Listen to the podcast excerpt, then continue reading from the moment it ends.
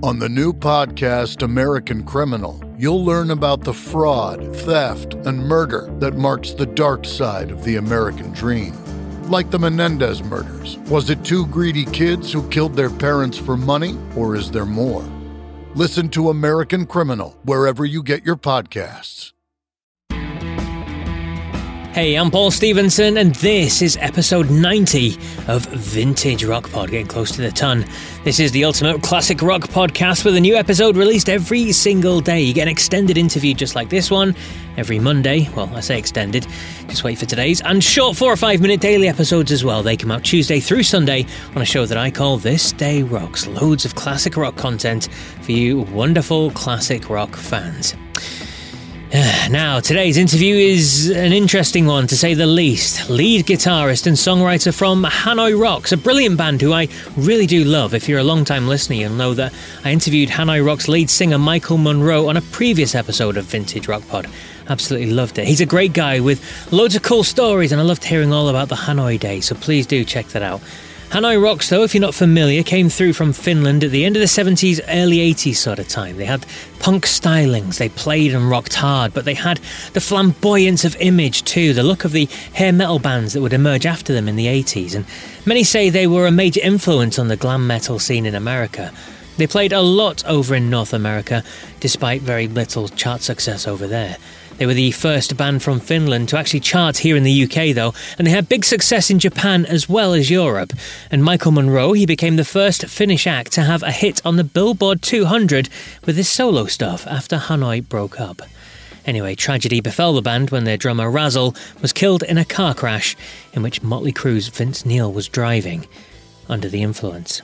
That had a huge effect on the band, and they broke up not long after. But anyway, Andy McCoy was the guitarist and principal songwriter in the band. Jackass star Bam Margera has a tattoo of Andy on his arm, and Dave Grohl once said on meeting Andy, I've met my first rock star. Now, I wanted to speak with Andy because a solo record that he released just before the pandemic struck is being re released as it really did go unnoticed with everything that happened. It is a good record, there's some really good songs on there, and it has a nice mix of styles too. Now, when I did the interview with Andy, it was early evening Finland time, and I think he'd had a couple of drinks. He is very outspoken, as he always has been, and as a warning, you may not agree with some of the things he says, especially early on in the interview. As I said, it's an interesting chat, and I did my best to try and keep him on topic. And for those reasons, the interview's a little shorter than the usual big interview shows. But before I play it to you, I just want to quickly say a huge thanks to everyone who really enjoyed last week's interview with Corky Laing. I told you it was a good one, didn't I? The names of the people he's worked with are incredible. Obviously, he was in Mountain with Leslie West, but he told stories about John Lennon and Jimi Hendrix and Keith Moon and Mick Ronson and Ian Hunter. Honestly, fantastic, fantastic stories. If you've not had a chance to listen to episode 89 yet, then make sure you scroll back and hit play. You will not be disappointed. One of my favourite interviews of the last few years years. And a big thanks to all the new subscribers on YouTube as well. We're so very nearly at 4,000 subscribers now, plus almost a million views on the channel too. Crazy numbers. If you haven't checked out Vintage Rock Pod on YouTube yet, then don't delay. Get over to YouTube, type in Vintage Rock Pod, the, you know the deal. Hit the subscribe button, it's completely free, and you'll get to see loads of interviews, clips, fun short videos, and much more all on there, so don't miss out. But Let's get back to today's interview then. Andy will give his thoughts on COVID, not shy with those. He'll talk about the new record briefly, touch on his time in Hanoi and the re release of the newly remastered Oriental Beat album. He actually said if he ever saw the original producer, he'd punch him. Plus, he's working with his daughter who's embarking into the world of music as well. So, a lot to pack into this short interview. So, here it is the best part of my interview with Andy McCoy. So I'm delighted to be joined by the wonderful guitarist Andy McCoy, famously with Suicide Twins and Hanoi Rocks, of course. But he has released his own solo music for a long time as well. And something that's very exciting right now is the fact that he's reissuing an album that came out kind of just before lockdown. It was lost in the, the pandemic kind of phase, wasn't it? You originally released it not long before the world went crazy. Right. Yeah. It was like four days before they closed all the borders and shit. Yeah. So, what did you have in the pipeline for, for the tour and stuff? Where were you going to go and, and take this? We were going to go all around the world, but it, it went to hell. due to the hysteria surrounding this COVID. To me, I don't think it was nothing more than your average, like, super flu. They come roughly about every 10 years. Um, but this was the first time the computers were they were in the game feeding on hysteria and it became just ridiculous. So, 21st Century Rocks. Then, I mean, it's a it's a hard album. It's a it's a, it's a great album. I mean, I've, I've looked at some of the reviews. Classic Rock Magazine praised its punk attitude, ballsy riffs, and infectious choruses. All Music said it's a fun, unpretentious rock and roll record. It's nice to hear that kind of stuff said about your music, isn't it? That's what they've always said. So I don't know anything. but thank you, whoever wrote them. I'm glad people like. So tell us about the, the record itself then, about the, the writing and recording of it. Can you remember? Because obviously it was a few years ago now, but can you remember the, the, the process behind the songs and stuff? Basically, I just thought I want to put out, put a new record out, and uh, that was it. We booked a studio. I had way more songs than I needed, so now the digital version is going to have two bonus tracks that were not on the original one we just basically recorded a bunch of my songs and didn't think much more of it. We were ready to go and promote it. And as we spoke earlier, then this COVID bullshit hit the fan. It's a fantastic record, and it's available to buy again. As we said, it's being re-released, and you can buy it properly. There's deluxe vinyl editions as well, which look fantastic. There's purple vinyl, there's clear vinyl as well, and all these extra songs and stuff on the digital release. And people can check that out at andymccoy.bandcamp.com, and you can get all the details and see where you can buy the physical versions, which is always fantastic to have these days. But uh, another record that you released recently, I think it was just last year, was Jukebox Junkie. It's a fun record. Uh, it's versions that yeah, my educational record. yes, that's right. Yeah, it's songs that you've chosen to cover from the likes of I don't know Iggy Pop and David Bowie and Squeezer on there. So tell us a little bit about that record too. I just thought there were so many songs that never got what they deserved. You know, I don't think people really understood how heavy, you know, the real story behind that China Girl David and Iggy, friends of mine. So it's a bit of a like thank you to them for the music and all the fun, you know, through the years. It's also meant to be an educational album. As you know, it's got songs from the 50s, the 60s, 70s. I just wanted a tasteful album's worth of good rock and roll that never really made it as big as it should have, you know. Otherwise, those songs, they had the wrong promotion, wrong timing. They never got the recognition I think they should have, you know. Absolutely. And Again, people can check that out on the on the same website link. If you go to andymccoy.bandcamp.com, you can see all the different versions there, the CD copies and vinyl and orange vinyl. So if you're into all that kind of stuff and collecting the vinyl like uh, people are nowadays, uh, it's really a big thing again. Check out all these new records. I think vinyl's got a better sound, you know, because all this digital stuff, they got built-in limiters, equalizers, and once they're built into the machine, you're listening to, or the device, you're listening through, you can't get rid of them. But on a vinyl, you still have the air. So these digital formats, they like squeeze out the air. And I don't like that. On the vinyl, you still hear that the air which surrounds us, which is a part of music, is audible, you know. So I prefer the vinyls. I always uh, have. Sound wise and visually and physically as well, because you get to hold these things and appreciate the artwork and everything that goes into oh, it. Oh, yeah, yeah. I mean, the covers can be like pieces of art, you know. Absolutely. And uh, another record we're talking about as well. I mean, um, you and Michael and the rest of the guys worked recently on the reissue of um, Oriental Beat, didn't you? I mean, originally it wasn't the way you wanted it to sound, but you've gone back in the studio last year and you've made it sound the way you wanted it. originally back in those days were great. But the dude who was supposed to produce it, oh fuck, he totally destroyed the album. Uh, I didn't, I couldn't recognize our band when I heard the final masters. I was like, and it had already been printed. We were back on the road. And then the tapes got lost for like 30 years, 40 years.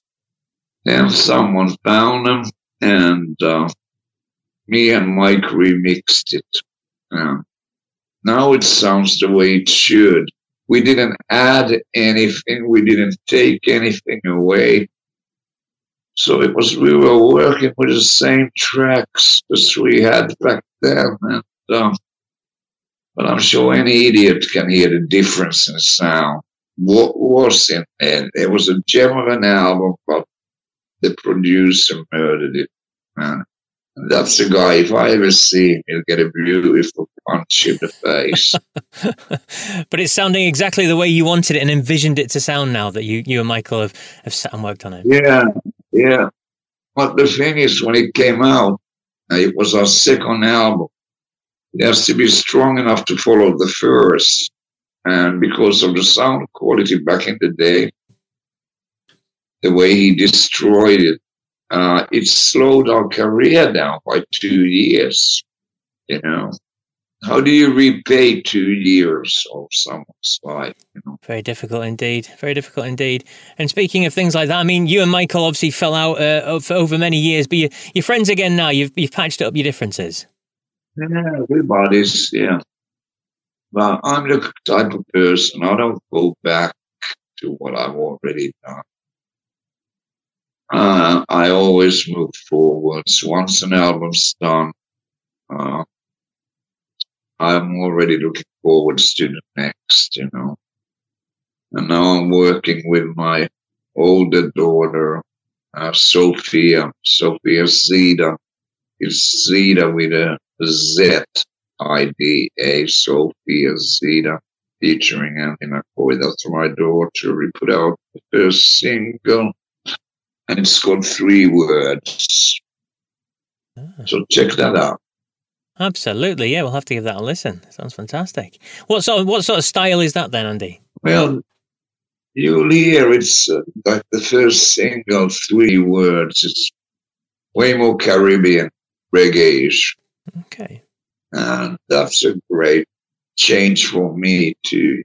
Uh, and so, when you mentioned Iggy Pop, just a, a quick word about Iggy and, and your time with Iggy. How did all that come about? Uh, it's just hanging out in LA. All the musicians know all the musicians, you know, it's like anywhere. Same in London. He wanted to do a tour for this Instinct album that he'd done with my mate Steve Jones, the Pistols. And Steve couldn't travel because he was wanted in the UK on some ancient crap. A really petty little thing too. But he couldn't get the work permits and he couldn't leave the US or he wouldn't get back in again. A lot of political stuff like that. So I ended up playing with Jim, with Iggy that is, and um, yeah, it was a good time. So how long did you did you work with Iggy then? Was it just that tour, or was it a bit longer than that? A couple of years. Fantastic stuff. And what was he like to work with? What's Iggy like as as a person and, and a, a musician and a performer? Uh, Iggy's an extremely intelligent guy. Uh, he's a great performer. So he was very easy to work with, very professional, very good. I haven't got a bad word to say about him. Well, it's been a pleasure chatting with you, Andy. Uh, wish you the best of luck with this reissue of the album, 21st Century Rock. So I recommend everyone gets on to the, the website that we spoke about, andymccoy.bandcamp.com, and get their vinyl versions of these copies because they're absolutely fantastic. Okay, thank you. I'm glad you like it. There you go, Andy McCoy. Please do check out 21st Century Rocks. It is actually worth a listen. It is really good record, so please do check it out. And if you feel so inclined, check out his daughter's music as well. It is a good song. I've had a listen. It has got that kind of Latin kind of feel to it. It is a very poppy record, and there's a fun video, and Andy appears in the video as well. So definitely worth checking out if you've got a spare few minutes. Anyway, that's it for me and this week's big interview show. Thanks again for listening. Make sure you subscribe to Vintage Rock Pod on your podcast app so you get all the episodes. Remember, they're released every single day. And please do leave Vintage Rock Pod a five star review on that podcast app that you use. Makes a big, big difference. Look for Vintage Rock Pod on YouTube as well. Check out all the videos that I post from the interviews that I do. You'll see Andy's uh, video go up on there as well, so you get to see how he was on the uh, fun interview. There's loads of other stuff on the, the YouTube stuff as well. Daily Classic Rock polls with more than a thousand votes on it. Loads of great discussion on there, so please do check that out. And I'll give you a quick peek into next week's big interview show as well. A fantastic guitarist who's worked with David Coverdale for many years. So you definitely need to catch episode 91, which will be released next Monday. But I'll be back tomorrow, of course, with another This Day Rocks. So until then, take care.